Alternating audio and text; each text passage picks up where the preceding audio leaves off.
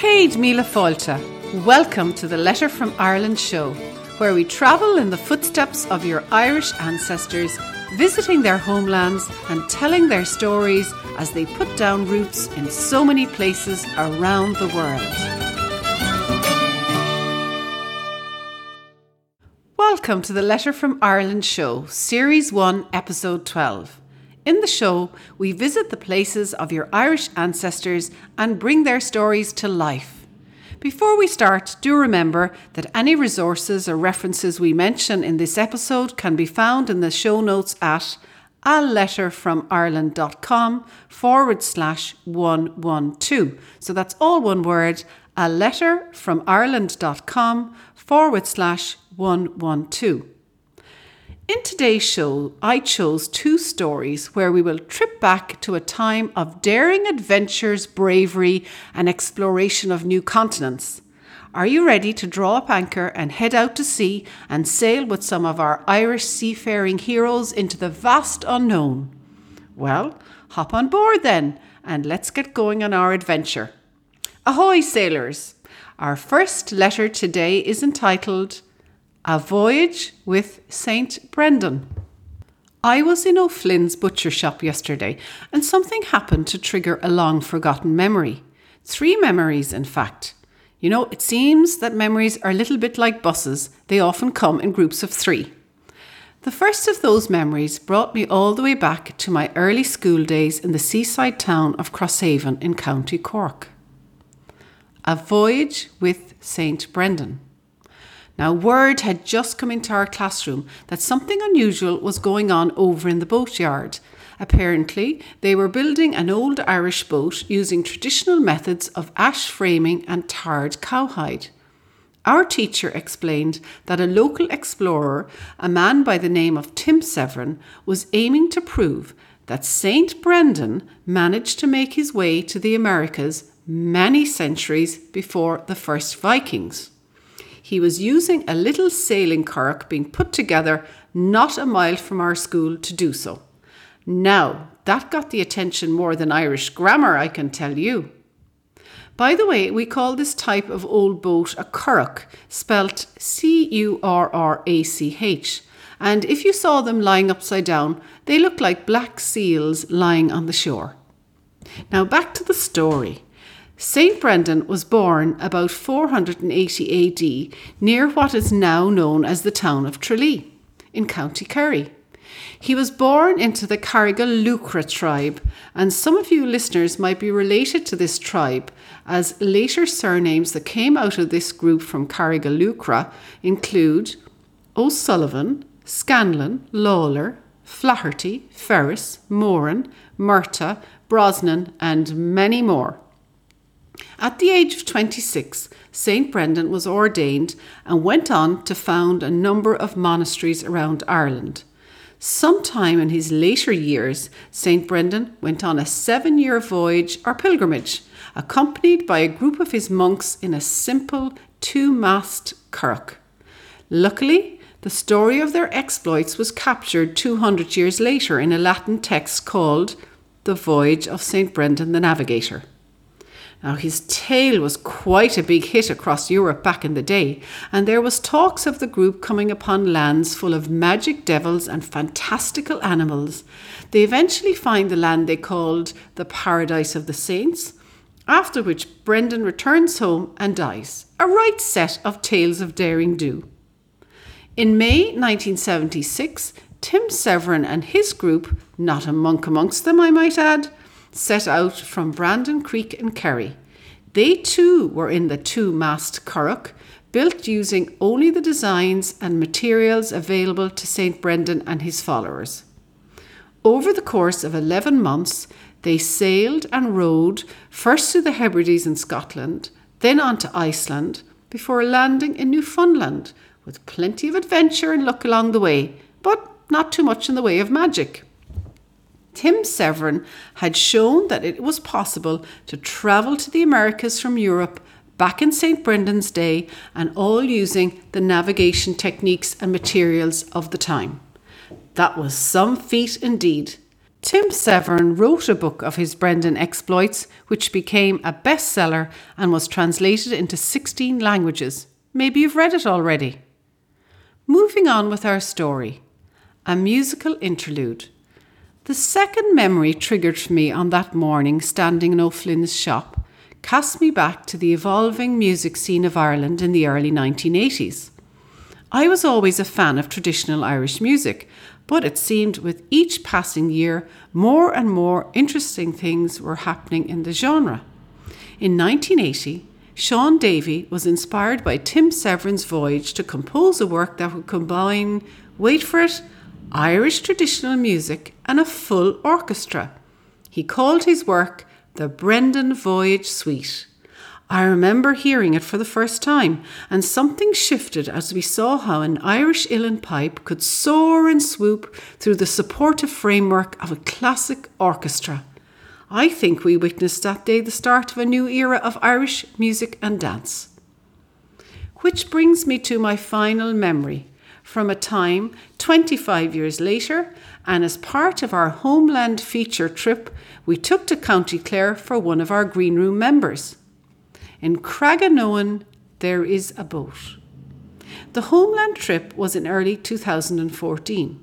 We arrived one morning at Craggaunowen Park, a wonderful place in County Clare that presents itself as an outdoor museum showing times past in Ireland.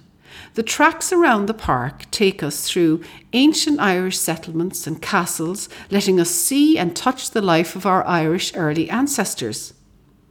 Near the end of one track, we came across a glass pyramid. Well, we had to see what was inside, and guess what? There was a replica of a currach boat. Except this was no replica. This was the actual boat that Tim Severin and his crew used to travel all the way from Kerry to Newfoundland back in 1976. And here it sat, retired in dry dock, for all to see and enjoy at close quarters. As I ran my hand over the dry hide of the hull, the smell of the boat conveyed a story that's hard to capture in any words. To look at the slender lines of the craft, her delicate sail and compact size, it was a wonder it was ever let out onto the sea in the first place. And not only that, but to travel those thousands of miles, both intact and in a safe manner. Well, that was just too much to take in.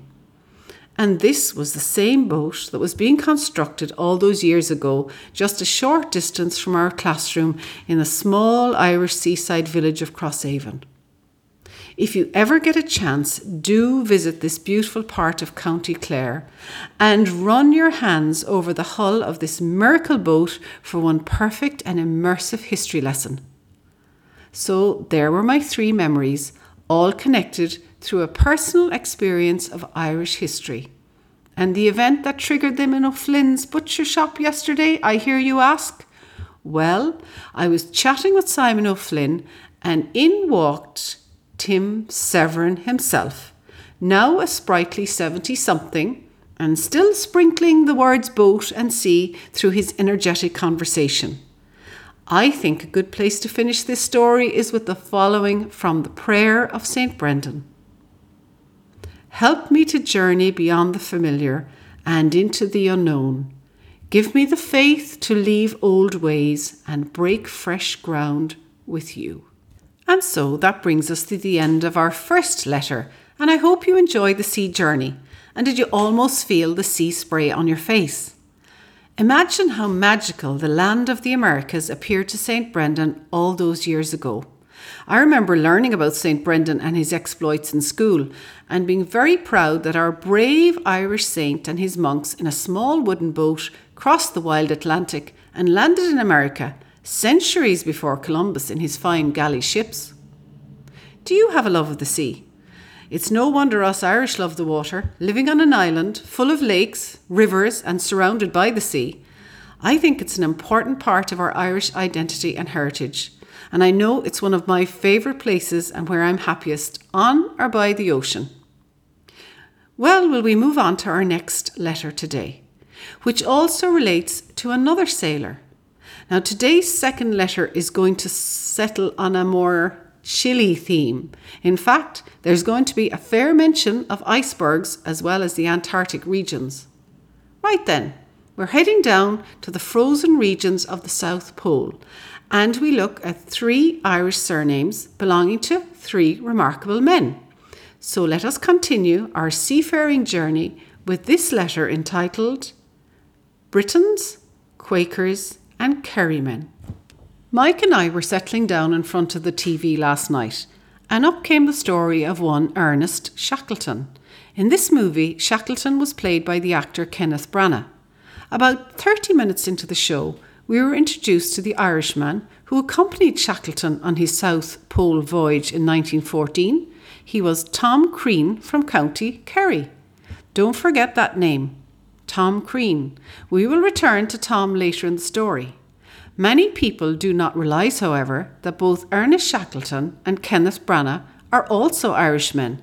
Let's see how their stories combine. Well, Kenneth Branagh was born to Francis Harper and William Branagh in the city of Belfast in 1960. However, by the age of 10, he had moved with his family to England to escape the worst of the escalating troubles in the north. The Irish surname Branagh has a very interesting origin. A little bit of history lesson coming up now. The Britons was the name the Romans gave to the natives of most of what we call Britain today. However, these native Britons were pushed further to the west and southwest by the invading Angles and Saxons in the 5th century.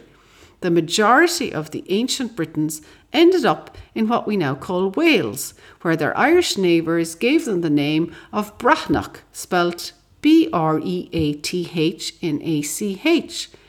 Breatnach, which is essentially the Irish or Gaelic for Britain.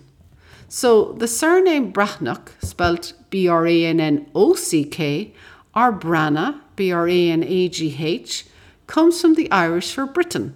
However, you might know the Irish surname by its more common translation into English, which is the Irish surname Walsh, W-A-L-S-H, or Welch, W-E-L-C-H. So, while you might think that Irish surnames are quite complicated, their logic is quite simple at heart. Do you have any Walshes or Branaghs in your family tree? Kenneth Branagh surmises his own Irish heritage by saying, "I'll always be a Belfast lad at heart." From Branagh to Shackleton. Branagh must have been attracted to the part of Shackleton in the movie, as their early family stories were quite similar, both having emigrated to England. Abraham Shackleton arrived in County Kildare from Yorkshire in the early 1700s. He immediately set about building a multi-denominational school based on the ethos of his own Quaker faith. Do you have any Irish Quaker ancestors in your family, I wonder? Then, about 150 years later, Ernest Shackleton was born into this same family, to Henry Shackleton and Henrietta Gavin, near the town of Athy in County Kildare. His father, Henry, gave up farming when Ernest was a boy and attended Trinity College in Dublin to study medicine. By the time Ernest was 10, the family were ready to migrate to London. Ernest Shackleton was drawn to the sea from an early age, and in 1901 he became part of Captain Robert Scott's South Pole Discovery Expedition. The sense of adventure, competition and camaraderie must have had a big impact on Shackleton, as he later set up his own expedition to further explore Antarctica and to be the first to reach the South Pole. However, sadly, neither Scott nor Shackleton became the first to reach that pole. Scott and his comrades arrived at the pole on January 17, 1912, only to find that Roald Amundsen had beaten them by just 5 weeks. Scott and his party perished on the return journey and lie entombed in their tent under metres of sheet ice even today. Shackleton decided to push ahead with another polar expedition, heading off on his ship called the Endurance on the eve of the First World War. The mission was to be the first to traverse the pole from one side of Antarctica to the other. The ship became caught in the ice pack, and Shackleton took the decision to abandon the Endurance and travel to the nearest inhabited outpost in South Georgia, Ireland, about 750 miles away. The leadership of Shackleton and the ability of his crew eventually returned almost all the crew, there were 3 fatalities, to safety after months of hardship and isolation. Shackleton went on to launch one last Antarctic expedition in 1921. However, he died of a heart attack in South Georgia, where you can find his grave today. His expedition doctor, Alexander Macklin, wrote this at the time. "I think this is as the boss would have had it himself, standing lonely in an island far from civilization, surrounded by stormy, tempestuous seas, and in the vicinity of one of his greatest exploits." Although Shackleton was viewed as an adventurer who never quite made it in his own lifetime, his ability to lead his team under the most ferocious circumstances is celebrated and studied in universities and military establishments around the world today. One day you must come over and visit the county of Kildare. There you can call into the Shackleton Museum or attend the Ernest Shackleton Autumn School, held annually to honour Ernest Shackleton and the era of heroic polar exploration. Do you remember I mentioned Tom Crean earlier in the story? Well, let's now return to him. A quiet Irishman. Tom Crean was born in 1877 near the village of Annascaul on the Dingle Peninsula in County Kerry. Maybe you've passed through there on your way to Dingle. Like many young men of his time, he joined the Royal Navy to see the world. However, the adventure he encountered must have given him a taste for more, because he volunteered for Captain Scott's first Antarctic expedition in 1901, alongside the young Ernest Shackleton.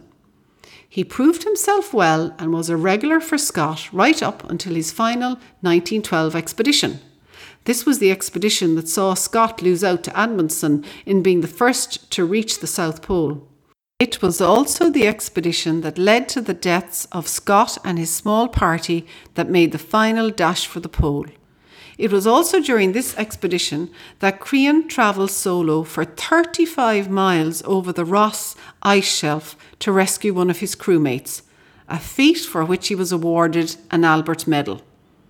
When Shackleton came to recruit for the Endurance expedition, Crean was a natural choice and joined the crew as second officer.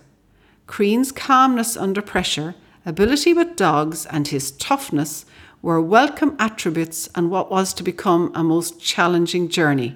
When Shackleton's Endurance was caught in the ice, he looked to a small team to accompany him on the rescue mission back to South Georgia, naturally including Tom Crean. In fact, Crean was also part of the 3-man team that made the final overland trek across South Georgia. A later explorer commented, "I do not know how they did it, except that they had to. 3 men of the heroic age of Antarctic exploration with 50 feet of rope between them and a carpenter's axe." Following this expedition, Crean returned to active service and eventually retired from the Navy in 1920. He married Ellen Herlihy and opened a pub in Annascaul called, well, you'll never guess the name of the pub. Yes, they called it the South Pole Inn. Let me ask you something. Do you have any members of your family who aren't interested in talking of the past? Well, Tom Crean was one of those men. He put his medals away. He never spoke again of his Antarctic exploits. The only clue he gave to his achievements was the naming of his pub, the South Pole Inn. It was only later, as the true accomplishments of Scott and Shackleton were being examined and celebrated, that the part this quiet Kerryman had to play in the survival and success of so many of those expeditions during the heroic age of polar exploration became apparent. Tom Crean died in 1938 and is buried in Annascaul outside Dingle, County Kerry. He has since had Mount Crean and the Crean Glacier named after him in South Georgia and the Antarctic. Today, if you travel through the small village of Annascaul, do drop into the South Pole Inn. It's still a thriving pub, and give up a toast for Branagh, Shackleton and Crean. So there we have our two letters from Ireland for today. Have you enjoyed our sea adventures, remembering those great Irish men of exploration from St. Brendan to Tom Crean to Tim Severin, all part of our collective Irish heritage? Their love of adventure, travel and exploration, and not forgetting their bravery, is part of what unites us as Irish, no matter where in the world we've roamed or settled down through the centuries. Irish people still leave this island to venture out into the world, and though the journey is easier by plane and not in an open-top boat, we still carry with us that sense of adventure flowing through our veins. Well, that's it for this week, and I do hope you've enjoyed listening to the Letter from Ireland show, where we visit the places of your Irish ancestors and bring their stories to life. Finally, remember that the show notes for this podcast are available at aletterfromireland.com/112. Just before we go, thanks again for listening. And if you've enjoyed today's Letter from Ireland show, we invite you to check out our special membership area called The Green Room. You can find full details of The Green Room at aletterfromireland.com/green room. And remember there, green room is all one word. The Green Room is the essential resource for anyone at any stage in researching their Irish heritage. It's where we delve into all the good stuff to help you break down those brick walls and connect the pieces in your Irish ancestry puzzle. You get access to online genealogists, extensive research tools, quick win training, as well as member-only access to johngrenham.com and a supportive, active community to help you along the way with feedback and advice.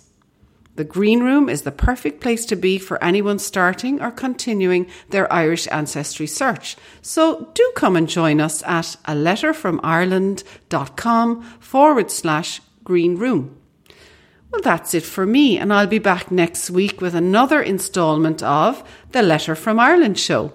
Look forward to chatting with you then, Slán Karina.